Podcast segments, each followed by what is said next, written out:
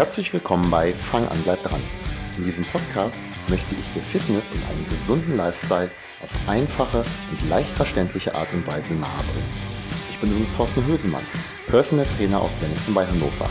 Und ich habe meine Erfüllung darin gefunden, Menschen wie dir auf ihrem erfolgreichen Fitnessweg zu helfen.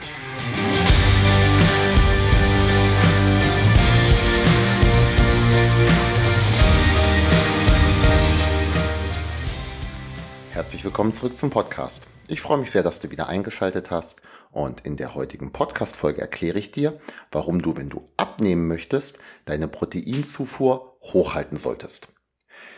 Ich dachte eigentlich, dass ich dieses Thema schon mal bearbeitet hätte, so in der Form, wie ich es jetzt äh, angehe. Ich war gerade dabei, einen anderen Artikel zu schreiben für den Blog und dachte mir, muss ich doch irgendwo schon mal haben und das Ganze verlinke ich dann. Ja, hatte ich aber nicht. Oder ich habe es nicht gefunden, das kann natürlich auch sein. Von daher gleich nochmal neuer Artikel, neue Podcast-Folge. Finde ich nämlich ein ungeheuer wichtiges Thema. Wenn jemand abnehmen möchte, dann werden zwei verschiedene Dinge empfohlen. Entweder die Kohlenhydratzufuhr zu senken oder die Fettzufuhr zu senken. Ja, oder als dritte Variante beides. Eine Absenkung des Proteinanteils empfiehlt allerdings niemand. Woran liegt das eigentlich? Möchtest du abnehmen, so musst du dich zuallererst in einem Kaloriendefizit befinden. Anders geht es ganz einfach nicht, auch wenn das viele natürlich hoffen, von wegen ich esse jetzt dies und das nicht mehr und kann von den anderen Sachen so viel essen, wie ich möchte. Das stimmt nicht. Du musst, wenn du abnehmen möchtest, zumindest zeitweilig in einem Kaloriendefizit sein. Da ist es vollkommen egal, ob du jetzt nur gute Lebensmittel konsumierst oder irgendeine andere magische Formel, zum Beispiel diesen Verzicht auf irgendwelche Lebensmittel, verfolgst. Die Kalorienzufuhr muss unter dem Kalorienverbrauch liegen. Rein theoretisch kannst du natürlich auch an der Verbrauchsschraube drehen und noch mehr Sport machen und dich allgemein mehr bewegen. Die Mittel hier sind allerdings begrenzt. Mit begrenzten Mitteln meine ich, du kannst nicht unendlich viel dich bewegen, um eine schlechte Ernährung auszugleichen. Es reicht bei fast niemanden aus, einfach nur mehr zu verbrauchen, also Kalorien zu verbrennen. Es muss eigentlich immer auch an der Kalorienzufuhrschraube gedreht werden. Es soll jetzt hier nicht um den Sinn und Unsinn verschiedener Diätformen gehen. Dieses Thema spreche ich sowohl im Blog als auch im Podcast häufig genug an. Früher war es zum Beispiel hip, ich sage jetzt mal so 80er, 90er Jahre des letzten Jahrhunderts, die Fettzufuhr zu drosseln, weil Fett macht Fett. Wenn du mein Gesicht sehen könntest, das stimmt so natürlich nicht. Später wurde dann der Fokus meist auf die bösen Kohlenhydrate gelegt. Aber weder ist Fett prinzipiell schlecht, noch sind Kohlenhydrate das Gift, auch nicht als Zucker, als, als dass sie manchmal dargestellt werden. Fakt ist aber, zumindest eins von beiden muss reduziert werden, wenn die Kalorienzufuhr runtergeschraubt werden soll. Warum aber spricht jetzt eigentlich niemand vom Protein oder Eiweiß? Diese beiden Begriffe werden übrigens synonym verwandt. Protein liefert ja schließlich pro Gramm genauso viel Energie wie Kohlenhydrate, also 4,1 Kalorien pro Gramm Protein oder Kohlenhydrate. Aus meiner Sicht gibt es drei Gründe, warum die Proteinzufuhr beim Abnehmen so extrem wichtig ist. Der erste Grund. Protein, das ist die Bausubstanz deiner Muskulatur. Das hast du sicherlich schon mal gehört. Deine Muskulatur besteht aus Muskelprotein. Die Bausubstanz hierfür ist Protein, welches du über die Nahrung zu dir nimmst. Und das ist ein dauerhafter Auf- und Abbauprozess in jedem von uns. In mir, aber auch in dir. Und zwar solange wir leben. Das bedeutet, dass auch Nicht-Bodybuilder tagtäglich Protein benötigen. Die Aufgaben von Protein sind übrigens jetzt nicht nur Bausubstanz der Muskulatur, da geht es um Hormonbildung, Stoffwechselprozesse und so weiter. Wir beschränken uns jetzt hier mal auf, die, ähm, auf diesen einen Grund, nämlich Bausubstanz. Wenn du dich in einem, äh, in einem Kalorienüberschuss befindest, so hilft dir eine erhöhte Proteinzufuhr und die kann auch durchaus so in Richtung von zwei Gramm pro Kilogramm Körpergewicht gehen, wenn du es gut machen möchtest, bei entsprechenden Trainingsreizen besser Muskeln aufzubauen. Entsprechende Trainingsreize halt Muskeltraining, Krafttraining, Bodybuilding, wie auch immer du das Ganze nennen magst. Im Kaloriendefizit wird aber oftmals eine noch etwas höhere Proteinzufuhr empfohlen. Hierbei wird dann, wenn du weniger Kalorien zu dir nimmst, als du verbrauchst, im Normalfall keine weitere Muskelmasse aufgebaut. Also, dass du nachher mehr Muskeln hast als vorher.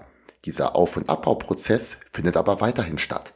Und die hohe Proteinzufuhr, die hilft dir, die so wertvolle vorhandene Muskulatur zu erhalten. Denn auch wenn die meisten als Ziel abnehmen haben, so möchtest du doch vor allen Dingen an die Fettreserven gehen und nicht an die vorhandene Muskulatur. Nimm lieber nur zwei Kilo ab, wenn das reines Fett ist, als drei Kilo, wenn das zwei Kilo Fett und ein Kilo Muskulatur ist. Die Muskulatur ist es, die deinen Körper formt. Du solltest alles tun, um sie bestmöglich zu erhalten oder aufzubauen. Und neben der erhöhten Proteinzufuhr heißt dies natürlich insbesondere Krafttraining zu betreiben. Der zweite Grund, warum du bei einer Kalorienreduktion nicht den Proteinanteil senken solltest, ist eine bessere Sättigung. Wenn du abnehmen möchtest und dazu in dieses Kaloriendefizit leider gehen musst, weil anders geht es ja nicht, dann möchtest du aber eins ganz sicher vermeiden, nämlich stetigen Hunger. Und Protein hat jetzt im Gegensatz zu den anderen Makronährstoffen, Fett und Kohlenhydrate, einen ganz entscheidenden Vorteil, nämlich eine deutlich größere Sättigung. Eine proteinreiche Mahlzeit hält dich länger satt als eine vergleichbare, also vergleichbar von den äh, Kalorien, kohlenhydratreiche Mahlzeit. Mir fällt das jetzt persönlich beispielsweise immer bei Nudeln auf. Ich persönlich glaube, dass mein Körper bei Nudeln, also Spaghetti oder so, kein Sättigungsgefühl entwickelt. Da ginge immer noch mehr, viel mehr. Und vergleiche jetzt beispielsweise mal 100 Gramm rohe Nudeln, also vor dem Kochen, und 500 Gramm Magerquark. Beides hat ziemlich genau, fast auf die Kalorie, denselben Brennwert. Ich esse übrigens fast jeden Abend Magerquark, 500 Gramm, und da habe ich den Vergleich. Der Quark liefert dir viel Protein und die Sättigung, die ist super. Magerquark ist jetzt hier aber nur ein Beispiel dafür. Für andere Lebensmittel gilt das genauso. Es ist das Protein, das sättigt, nicht ein spezifisches Lebensmittel. Und der dritte Grund, warum du die Proteinzufuhr hochhalten solltest, ist, dass Protein einen höheren Thermic Effect of Food hat als Kohlenhydrate und Fett. Ich kürze Thermic Effect of Food jetzt hier mal mit TEF ab, ähm, wird sie mich einige Male nennen. Was ist das? Da haben viele noch nicht von gehört. Das ist soweit nicht schlimm, du wirst es gleich wissen. TEF bedeutet, dass bei der Verarbeitung von Lebensmitteln ein Teil der zugeführten Energie genau für dieses Verarbeiten benötigt wird. Und während dieser Effekt jetzt bei Kohlenhydraten und Fetten irgendwo im einstelligen Prozentbereich liegt, sind es bei Protein 20 bis 30 Prozent. Hast du dich mal gefragt, warum du in der Schule den Dreisatz gelernt hast? Pass mal auf. Ersetzen wir bei gleicher Kalorienzufuhr 50 Gramm Kohlenhydrate durch 50 Gramm Protein. Und das ist jetzt kein so riesengroßer, äh, keine so riesengroße Änderung in deiner Ernährung. Äh, dann haben wir erstmal von der Kalorienzufuhr nichts eingespart, weil 50 Gramm Protein liefern genauso wie 50 Gramm Kohlenhydrate 205 Kilokalorien. Gehen wir jetzt aber mal davon aus, ich nehme jetzt mal den Mittelwert, dass bei Kohlenhydraten der TEF 5% beträgt und beim Protein 25, dann haben wir da, äh, dadurch einen täglichen Mehrverbrauch von 41 Kalorien durch den erhöhten TEF und das bei gleicher Kalorienzufuhr. Und das Ganze täglich. Das hilft dir jetzt sicherlich nicht alleine, die erwünschten Kilos abzunehmen, kann aber, wie so viele andere kleine Variablen, zur Zielerreichung, nämlich zum Abnehmen, beitragen. Außerdem, du hast ja die Proteinzufuhr nicht aufgrund des TEFs erhöht, auf jeden Fall nicht hauptsächlich. Vermutlich waren da Gründe wie Muskelaufbau und Erhalt und Sättigung, die waren dir vermutlich schon bekannt. Und das waren die Gründe, warum du ähm, den Proteinanteil hochhältst oder sogar anhebst. Und der erhöhte TEF, der ist da ein äußerst willkommener Nebeneffekt. Kleines Fazit. Eine erhöhte Proteinzufuhr, die ist wichtig für den Muskelaufbau.